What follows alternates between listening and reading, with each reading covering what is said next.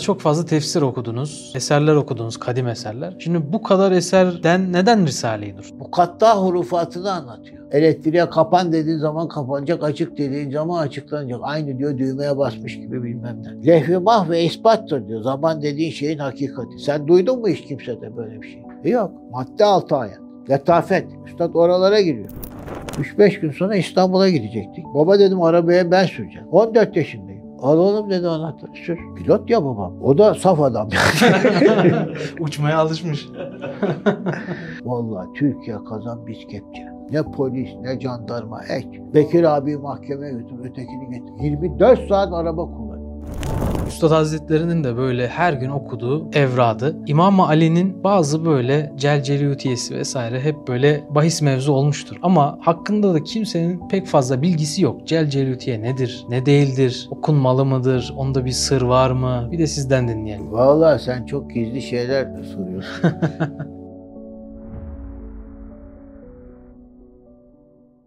Selamünaleyküm arkadaşlar. Yanımda Muhsin Demirel abi var. Benim babamın kadim bir dostu. Beraber balığa gittikleri, çiğ köfte yaptıkları, aynı zamanda Üstad Bediüzzaman Said Nursi Hazretlerinin de talebesi olan merhum Ali Demirel abinin oğlu. Şu an elimde babamdan bana kalan ilim mirası var. Hakikaten çok değerli. Babamın da dünyasında en değerli şeylerden birisiydi. Üstad Bediüzzaman'ın zamanında yazılmış bir risale. O zaman üstada takdim edilmiş. Üstad da bunu 20 mecmua olarak, 20 kitap olarak, 20 nüsha olarak onun 20 gibi nüsha değil 20 kitap gibi kabul. 20 kitap gibi kabul ediyorum dediği bizzat Üstad Hazretleri'nin ellerine değmiş bir risale. Şu an biz de Bismillah abdestli ellerimizle tutuyoruz. Biraz sonra Muhsin abiye bazı sorular yönelteceğiz. İlk bununla başlayacağız. Muhsin abi Üstad Bediüzzaman Hazretleri'nin bütün talebelerini az çok bilir. Onlarla beraber vakit geçirmiş. Hem de Üstad Bediüzzaman'ın hayatına dair kimsenin bilmediği pek çok hatırası var. Tabii ki bir videoya sığmayacak kadar çok. İsterseniz abi öncelikle hoş geldiniz. Hoş bulduk. Yavaş yavaş başlayalım. Biz soralım. Pek yavaş olmadı ama neyse.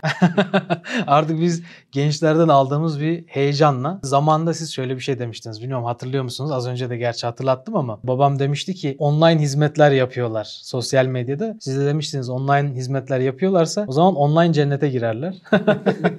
Allah razı olsun. Yani elhamdülillah şimdi sizi böyle karşımda görmek babamı hatırlattı. Yani onun böyle manevi hatıraları üstümde çok fazla. Hala da onun heyecanını taşıyorum. Çok ihlaslı bir insandı. Güzel, samimi bir dosttu. E sizi de çok severdi. Siz de onu severdiniz. Allah için öyle. Yani Allah razı olsun ondan da. Mekanı cennet olsun. Onu da kulaklarına çınlatalım. Onunla başlayalım dedim. İsterseniz elinize şöyle vereyim. Eyvallah. E, bunun hikayesi nedir? Şimdi babam 1955 yılında Ankara'ya tayini çıkmış. Babam pilottu. Askeri pilot. Rütbesi neydi? Assubay. Babam o zaman Ankara'da hizmetler 2-3 kişi var o zaman burada veya 3-4 kişi var. Bir tanesi bunlardan Atıf Ural. Bir tanesi Mustafa Türkmenoğlu. Bir tanesi Mehmet Mandal. Hala sağ Mehmet Mandal. Babam diyordu ki Atıf gibi bir adamı ben hiç tanımadım. Haşir Risalesi'ne aşıktı bir defa diyor. Bir ikincisi Risale okunurken diyor milletin uykusu gelir böyle uyuklar. Atıf'ın uykusu kaçardı diyor. Üstad onu boşuna dememiş. Bir atıfı bulsam bini bulmaya Yani bedel. Atıf abi çok sonra ben de tanıdım. Şimdi piyasada tedavül eden Haşir Risalesi. O zaman biz çekmiştik Atıf abinin sesinden. Kopyanın kopyasından, kopyanın kopyasından şimdi internette dolaşan. Ama gene de çok güzel. Aslını dinlediğin zaman kendim de iyi Risale okurum. İyi Risale okumanın ne demek olduğunu bilirim yani. Edebiyatla da iştigal ettiğim için. Ben öyle bir okuyuş ne gördüm, ne duydum, ne de bundan sonra duyacağımı zannediyorum. Böyle cennetten mi geliyor o ses? Nereden böyle ne kadar derin bir şey. Manaya vukufiyetiyle ondan sonra harikulade bir adam. Babam Atıf abiyle beraber kalıyor. Ulucanlar'da bir yerde. Atıf dedi ki bir gün diyor Ali abi şu Haşir Risalesini bir bassak dedi diyor. Yani bu o zaman çok önemli. Şimdi herkesin evinde takım takım külliyat var. O zaman nerede böyle bir şey? Ya yazma olacak ya ya tekstil bulabiliyorsan. Babam da o zaman para yok tabii. Bazı seneler uçucu personele ikramiye gibi bir para veriyorlarmış. Uçuş parası denen bir para. Bu sene diyor uçuş parası verirlerse gideriz bir daktilo bir tekstil makinesi alırız basarız Atıf diyor. Fakat o sene gelip geçiyor vermiyorlar. Fakat Atıf abinin abisi rahmetli Kemal Ural ziraat mühendisi o dönemde ziraat mühendisliği mühendisleri en yüksek maaş alan mühendisler. Atıf abi bu durumu söyleyince ben diyor size bir tekstil makinesi alayım, ben bir daktilo alayım, basın. Alıyor. Atıf diyor her gün Haşir Risalesini kaç sayfa yazıyorsa yazıyor. Ben de gece tekstil çeviriyorum. Şimdi bu da enteresan bir şey. O sıra Sungur abi Hayb okulunda hafta sonu tatillerinde geliyor. İçindeki ayetleri Sungur yazıyor. Şimdi tekstilde bir şey var. Kolu çeviriyorsun bir tane çıkıyor. Bu 13 saniyede kuruyor. Birisi kolu çevirecek. Birisi de bu kağıdı alacak odaya yayacak. Sungur diyor babam anlatırken orada uyurken bazen onun üstüne de koyuyorduk diyor. O da küçük.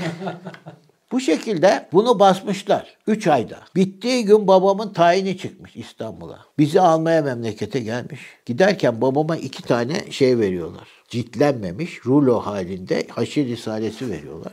Bunu al Ali abi üstada götür. Evvela Hüsrev abiye uğruyor. Hüsrev abi her nedense almıyor bunu. Bu da tarihi bir hakikat. Latin hurufatıyla olduğu için. Tabi babam olayları bilmiyor. Onu da alıyor. Üstada gidiyor. Üstad Hazretleri şimdi Isparta'da müze olan evde. Üstadım işte biz şöyle oldu böyle oldu geldik gittik taşları varıp atıfla bastık falan filan. Daha ciddettiremedik ama zat halinize getirdik filan. Selen Camı anlatınca üstad onu alıyor. Sonra bir hareket yaptı diyor böyle. Ben anlamadım diyor. Ceylan abi diyor ki rahmetli Ali abi diyor ötekini de istiyor üstad diyor. Hüsrev abinin almadığı nüshayı. Onu da veriyor filan. Sonra babam buraya yazdı.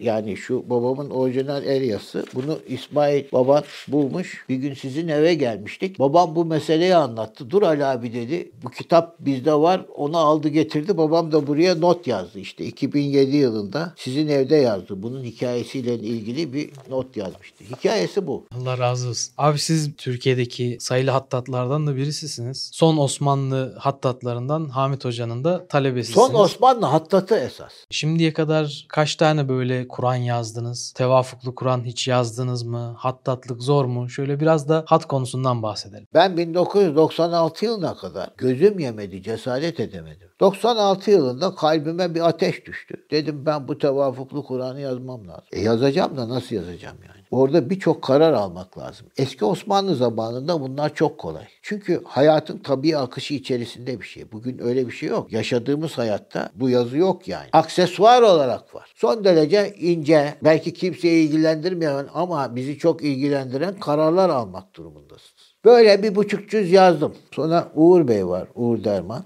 Allah uzun ömür versin. Hat sanatının bugüne gelmesinde çok büyük emekleri var. Hepimizin de gayet hürmet ettiği bir büyüğümüz. Ondan randevu aldım. Çalışmalarımı gösterdim kendisine. Bana yüreklendirici sözler söyledi. Çıtayı geçmişin dedi filan. Ama konuşurken bir sipariş üzerine mi yazıyorsun dedi bunu. Yani şu güne yetişecek, şu zamana yetişecek diye bir meselen var mı? Yok dedim. Bana kalırsa dedi o zaman sen dedi birkaç küçük çalışma yap. Ondan sonra yaz. Yazı biraz daha oturur dedi. Ben de üstadın evradını Hamit Hoca'nın yazısıdır o. Ona bakarak yazmaya başladım. Evrad-ı Evrad-ı Nuriye Nuriye bu şekilde doğdu. Evrad-ı Nuriye'den sonra işte Musaf yazmaya başladım. Beş tane Musaf Allah nasip etti yazdım. Bu bir nasiptir. Çok büyük hattatlar. Mesela Sami Efendi gibi bir hattat. Tarihlere sığmayacak. Veya Halim gibi bir hattat. Bir asrı tek başına dolduracak kudrette bir hattat. Kur'an yazamamış. Nasip. Bu 5 musafın hepsi tevafuklu Kur'an mı? Hayır. iki tanesi tevafuklu. İlk yazdım bir de sonuncusu. Peki tevafuklu Kur'an ne demek abi? Vefk uygunluk demek. Bazı şeyler bazı şeyleriyle uygun hale gelirse ona tevafuklu Kur'an deniyor. Tarihte bu şekilde pek çok Kur'an yazılmış. Mesela bu satır üçüncü satır diyelim. Ellezine diye başlıyor. Sol sayfanın üçüncü satırı ellezine diye bitiyor. Kapattığın zaman üst üste geliyor. Mesela buna resmi Davudi denilmiş. Her sayfada var mı? Her sayfada buna benzer şeyler var. Kur'an elde etmek çok zor bir iş. Matbaadan evvel. Padişahlar, sultanlar, paşalar, şunlar bunlar birinci kalite bir hattata yazıyor. O kadar geliri olmayanlar daha bir orta seviyedeki hattatlara yazıyor filan. Daha o kadar geliri olmayanlar katip denilen kitap çoğaltmakla iş yapan adamlar alıyor kitabı tak tak tak tak tak tak tak tak tak yazıyor. Kaç paraysa ücreti veriyorsun. Öyle bir kitap elde etmek, Kur'an elde etmek öyle bir iş. Kaç sene sürüyor bir kitap yazmak, bir Kur'an yazmak? Adamına göre değişir. Değişir. Mesela Hamit Hoca 6,5 senede yazmış. Mesela Mehmet Özçay arkadaşımız var. 4 senede yazdığını biliyorum. Başka birisi 5 senede yazmış. Siz Diyanet için yazdınız. Şimdi Türk Hava Yolları'nın dağıttığı Kur'anları Evet. siz yazdınız. Peki onu yazmak insana böyle manevi bir şey ekstra Ha, veriyor o mu? ayrı bir şey. Tasavvufta falan vecd hali diye bir şey var ya. Evet. Onu yazarken öyle bir şey oluyor. Trans haline geçiyorsun. O bir acayip bir şey. Yani anlatılır bir iş değil. Ben şimdi yazdığım musaflara bakıyorum.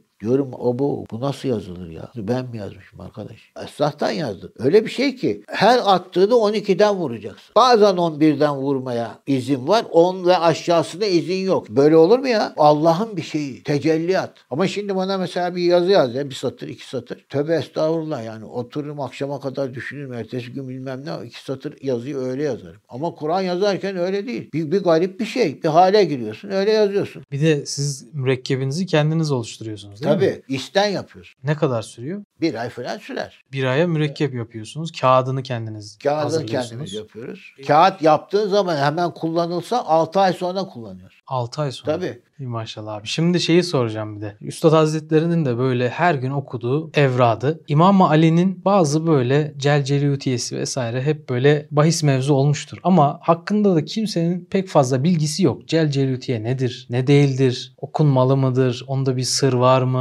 Bir nur var mı? Bir fazilet var mı? Bir de sizden dinleyelim. Vallahi sen çok gizli şeyler soruyorsun. Şimdi Üstad Hazretleri'nin okuduğu dualar çok. Mecmuatul Ahzab diye bir kitap var. Ahmet Ziyaettin Gümüşhanevi Hazretleri tarafından tertiplenmiş. Bu 17 satır üzerine her bir cilt 650 sayfa takriben 2000 sayfa. Şimdi 17 çarpı 2000 eşittir 34 bin satır. Bir de çok girift yazılmış. Onları da şey yaparsan takriben 40 bin satır. 40 bin satır ne biliyor musun? Bir Kur'an 9 bin satır olduğuna göre 40 bin satır takriben Kur'an'ın 4,5 katı hacminde bir döküman bu. Bunun içinde neler var? Bunun içinde peygamberimizin bir kısım duaları var. Mesela Cevşen gibi. Sahabi ki efendilerimizin şeyleri var, duaları var. Başta Hazreti Ali olmak üzere. Hazreti Ebu Bekir'in hususi vitleri, duaları vesaire. Tabiinin büyüklerinden Veysel Karani, Hasan el Basri vesaire onların şeyleri var. Eğimme erbağının yani İmam-ı Azam, İmam-ı Şafii, İmam-ı Malik, İmam-ı Hanbel, Turuk Aliye aktaplarını ve mücedditlerin İmam-ı Gazali, İmam Mevlana Celaleddin Rumi, İmam-ı Rabbani, ilahir. Ne varsa hepsi var bunun içinde. Üstad Hazretleri bunda 15 günde bir devrediyormuş Van'dayken. Bir kısım şeyleri de her gün okuyor. Hizbül Envar ve Hakaik-i Nuriye'dekileri her gün okuyor. Celcelutiye'yi de her gün okuyor. Yani Celcelutiye'nin ne manaya geldiğini anlatmak için bu kadar teferruat anlatıyorum. Takriben günlük 200-250 sayfa mı ediyor? Evet. Celcelutiye aslı vahiydir. İmam-ı Gazali'nin ifadesiyle İmam-ı Nurettin İsfahani. Onun şeyi aslı vahiy olarak Resulullah Efendimiz'e geliyor. Resulullah Efendimiz Hazreti Ali'ye bunu öğretiyor diyor bunu yaz. Hazreti Ali de nazmen yazıyor. Vahiy deyince herkes sadece Kur'an zannediyor ama peygamberimize Olur gelen canım? her yani şey bütün peygamberler vahye mazhar olmuş. Hepsinde Kur'an mı nazil olmuş? Kur'an azimüşşan evet vahiydir ama vahyin çok özel bir şeklidir. Hadisi kutsiler de öyle. Hem elfazı hem manası beraber nazil olmuştur.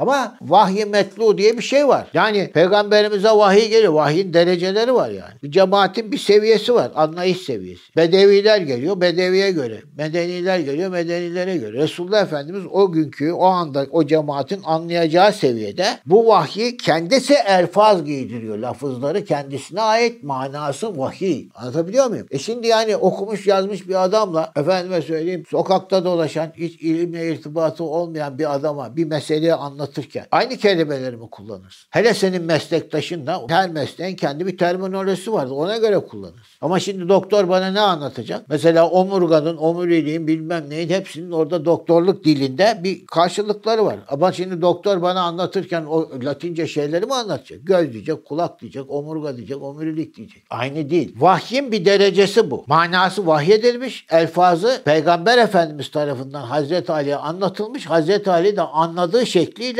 bunu manzum olarak yazmış. 122 beyitlik bir kasidedir bu. kaç dil yani içi Arapça mı başka Aslı Arapçadır. 37 veya 57 şu anda tam şey yapamıyorum. Süryanice kelime vardır. Allahu alem insanlığın ilk dili Hazreti Adem'in dili Süryanice. Bu itibarla benim duyduğum bugüne kadar araştırmalarımda kibar evliya Allah, evliya Allah'ın en yüksek kısmı kendi aralarında Süryanice konuşmuş. Süryanice de, Süryanice kelimeleri de kullanarak konuşmuş. Hazreti Ali de orada Süryanice kelime kullanıyor. Süryanice kelimelerin de karşılıklarını İmam-ı Gazali vermiş. Bunların hepsi Esma-i Hüsna. Yani Süryanice Esma-i Hüsna. Mesela Celcelet kelimesi kasidede 3-5 yerde geçtiği için kasidenin adı Celcelutiye veya Cülcülutiye kasidesi olarak şey yapılmış. Ne demek? Eşittir ismi bedi demek.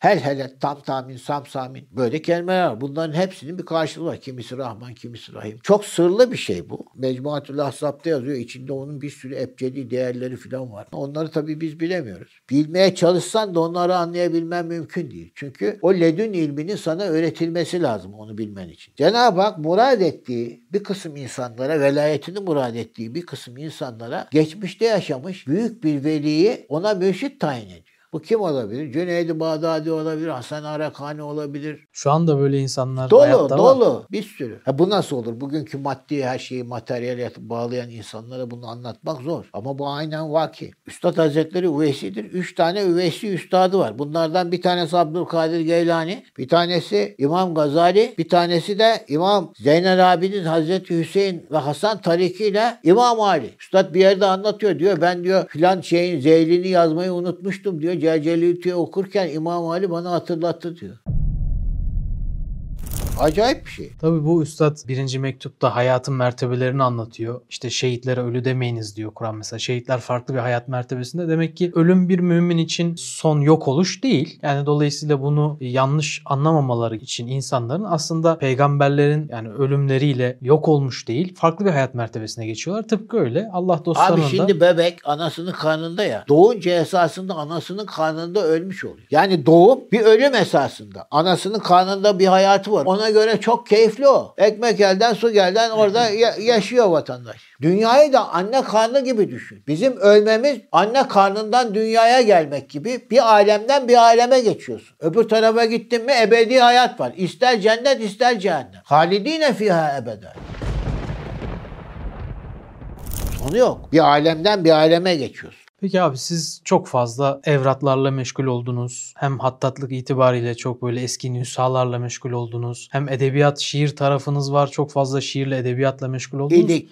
Hem de çok fazla tefsir okudunuz. Eserler okudunuz, kadim eserler. Şimdi bu kadar eserden neden Risale-i Nur? Risale-i Nur dediğin eser hem zamanın bütün yaralarına tedavi edici şey bir de bu gılzetleri izale edici. Filtreler var biliyor musun? Bu filtrelere girdiği zaman buradan taşdelen suyu çıkıyor. Bunun gibi Risale-i Nur bütün şeyi filtreliyor. Bir, ikincisi en önemlisi 1400 yıllık İslam tefekkürünü Üstad yeniden kodlamış. Bu hiçbir tefsirde, hiçbir kitapta yok. Üslubuna dikkat etmek lazım Üstad Hazretleri'nin. Mesela Üstad Hazretleri'nin en eski üslubu bıçak gibi. Çok yüksek hakikatleri çok yüksek seviyede söylüyor. Allame Bediüzzaman. O zaman görüyorlar yani Osmanlı yıkılacak filan falan. Üstad o zaman ulemaya hitap ediyor. Eğer ulema bu hakaiki alıp da avama naklederse bu işlerin kurtulacağını falan filan düşünüyor. Hele yeni sayıda 1921 yılının Kasım sonu Aralık başı o zamanlar geçince Mesnevi Nuriye'nin münderecatını meydana getiren eserleri tevfik ediyor. Burada allamenin üstünde bir allame üstad. Niye? Bir de bunu Arapça yazmış. Çok zor. Sonra bunun tesir etmediğini Tabiat Risalesi'nin başında söylüyor üstad. Sonra sürgün başlıyor. Burdur'a geliyor. Oradan Isparta'ya geliyor. Oradan Barla'ya gidiyor. Ana bakıyor ki üstad. Ne havası kardeşim. Avam elden gitmiş. Risale-i Nur'u dikkat et. Birinci sözün başında ne diyor? Ey kardeş benden birkaç nasihat istedin. Sen bir asker olduğun için askerlik temsilatı ve 8 hikayecikler vaktiyle yazdığın falan falan. Bunu diyor avam lisanıyla diyor yazıyorum. Avamın da anlayacağı şekilde bir üslup kullanıyor üstad çok yüksek hakikatleri avamın da anlayabileceği bir şekilde söylüyor. Risale-i Nur'da tahmin ediyorum saymadım ama 1500'e yakın ıstılah vardır. Biz bu ıstılahları hep lügat manasında anladığımız için bunu tam kavrayamıyoruz.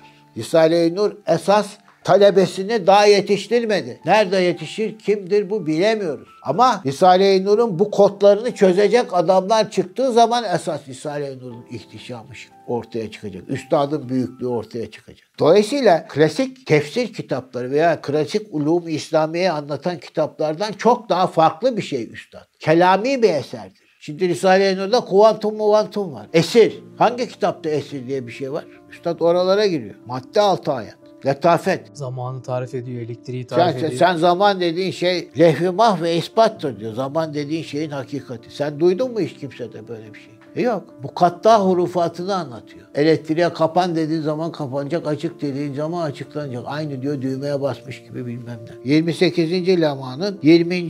nüktesi diyelim. Aç oku. Dört tane ağaç vardır diyor. Topraktır, sudur, havadır ve nurdur. Bugün bütün dijital sistem nur arşı üzerine konumlanmış. Mesela şimdi ben Kur'an yazıyorum ya. Bir Kur'an 275 GB.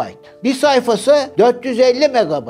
Şimdi bu kadar bir bilgiyi yüklemişim buna. Ötekine de hiçbir şey yüklemedin. Teraziyle koyduğun zaman bir gram birisi fazla veya az gelmiyor. İşte nur unsuru böyle. Senin hayalin, hafızan. Şimdi böyle bir şey anlatan bir kitap gördün mü sen? Al yuvarı, ak yuvarı bir sayfa boyunca anlatıyor. Bir gün derste fizik konusunda böyle çalışmalar yapan bir arkadaşımız kuantum fiziğindeki sicim teorisini Risale-i Nur'dan anlattı. Mesela üstadın çok talebesini gördünüz abi. İşlerinde sizi en çok etkileyen haliyle, maneviyatıyla, sözleriyle en çok kim? Abi bir tane değil bu. Hepsinin kendine göre özelliği ve tadı var. Ben Ceylan abi iyi bilirim. Biraz anlatır mısınız abi? Ceylan abi çok merak ediyoruz. Çok zeki, çok muzip. Abi Ceylan abi bir ateşpare. Ateş. Ve her an muharebeye hazır bir asker. Abi Ceylan abi bir gün geldim. Abi bir abdest aldı, bir namaz kıldı. Ben böyle süratli fakat dikkatli ve takva içerisinde bir namaz, tadili erken içerisinde bir namaz ömrümde görmedim abi. Ateş gibi bir abdest aldı böyle. Bu göremezsin. Ondan sonra bir namaz kıldı. O kadar tadili erken de kılıyor ama o kadar süratli kılıyor. Kumandan adam ya. Harp esnasında ancak böyle olur. Ateş parçası gibi bir adamdı. Risale-i Nur'u adam yaşıyor. Biliyor değil yani yaşıyor. Böyle bir insandı. Böyle çok şevkli, çok Aa keyif ama. Nükte, espri, üç ayrı halka olsa kendisine bir şeyle o öyle değil böyle de. Ceylan abi böyle acayip bir adamdı yani. Abi zekası bir defa çok üstün zekalı bir zat. Dahi bir zattı yani. Sonra Zübeyir abi. Zübeyir abi çok acayip bir şey. Zübeyir abiye birkaç defa öyle denk geldi. Yol tarif ediyor. Süleymaniye'den mesela Fatih Camii'ne veya Nurtaşı'na birisini yollayacak. Şimdi buradan çık diyor kardeşim sola. Karşında diyor kirazlı mescit var. Onu geç diyor. Su kemeri var. Şimdi orada başka şeyler de var. Ondan sonra onu geç diyor. Karşında edebiyat mektebi. Orası Şehzadebaşı ki bu meşhur bütün ayyaşların Ramazan eğlenceleri bilmem ne kanto manto zarsurt falan var ya Şehzade başında eğlence Ramazan eğlencelerinin olduğu yer oralar. Öyle söyleyebilir ama demiyor adam. Edebiyat mektebinin sağında mesela sol tarafta belediye var onu demiyor. Sağ tarafta diyor ileride Şehzadebaşı Camii'ni göreceksin diyor. Onu geç diyor falan filan. Yolda abi insanın dikkatini dünyaya çevirecek hiçbir şey söylemiyor adam. Herkese böyle tarif ediyor. Camidir, mekteptir, bilmem nedir, şehitliktir falan falan. Bunları söylüyordu. Yani gördüm kaç defa. çok prensipli bir insan. Çok. Sonra Tahir abi mesela. Herhalde Kutbu Azam, Gavs-ı Azam böyle bir şey olur yani.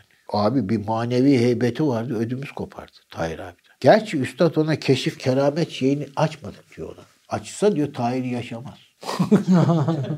Böyle baktığı zaman sanki insanın ciğerini okuyor arkadaş. Sesi de maverayı bir ses. 40 evliya kuvvetinde demiş onu. Evet. Şimdi biz orada kalırdık Kur'an çalışmaları esnasında. Hiç bizimize kalk demez ha. Kapıyı açar. Tahir abi karabasan gibi.